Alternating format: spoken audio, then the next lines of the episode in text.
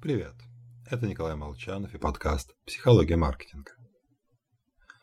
Вы когда-нибудь замечали, что все бухгалтера похожи друг на друга? Не правда ли? Все эти Любовь Николаевна, Галина Сергеевна, Татьяна Павловна.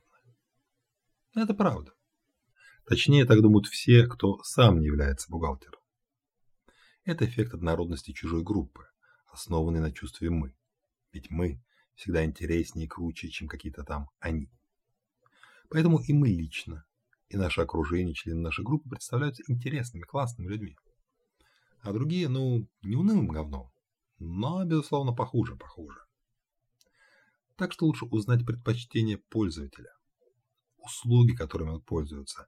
Тогда, начав предложение специально для субороводов, можно закончить его хоть предлагаем вот эту ложечку для обуви. Главное показать связь с группой, к которой относит себя клиент а ее можно определить, привязав хоть к месту размещения рекламы, те, кто любит гулять в парке.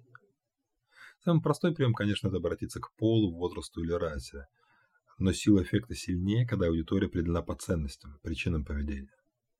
Для любителя настолок или футбольного фаната люди с такими же увлечениями ближе и роднее, чем коллеги по гендеру.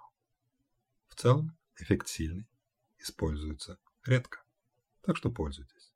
С вами был Николай Молчанов.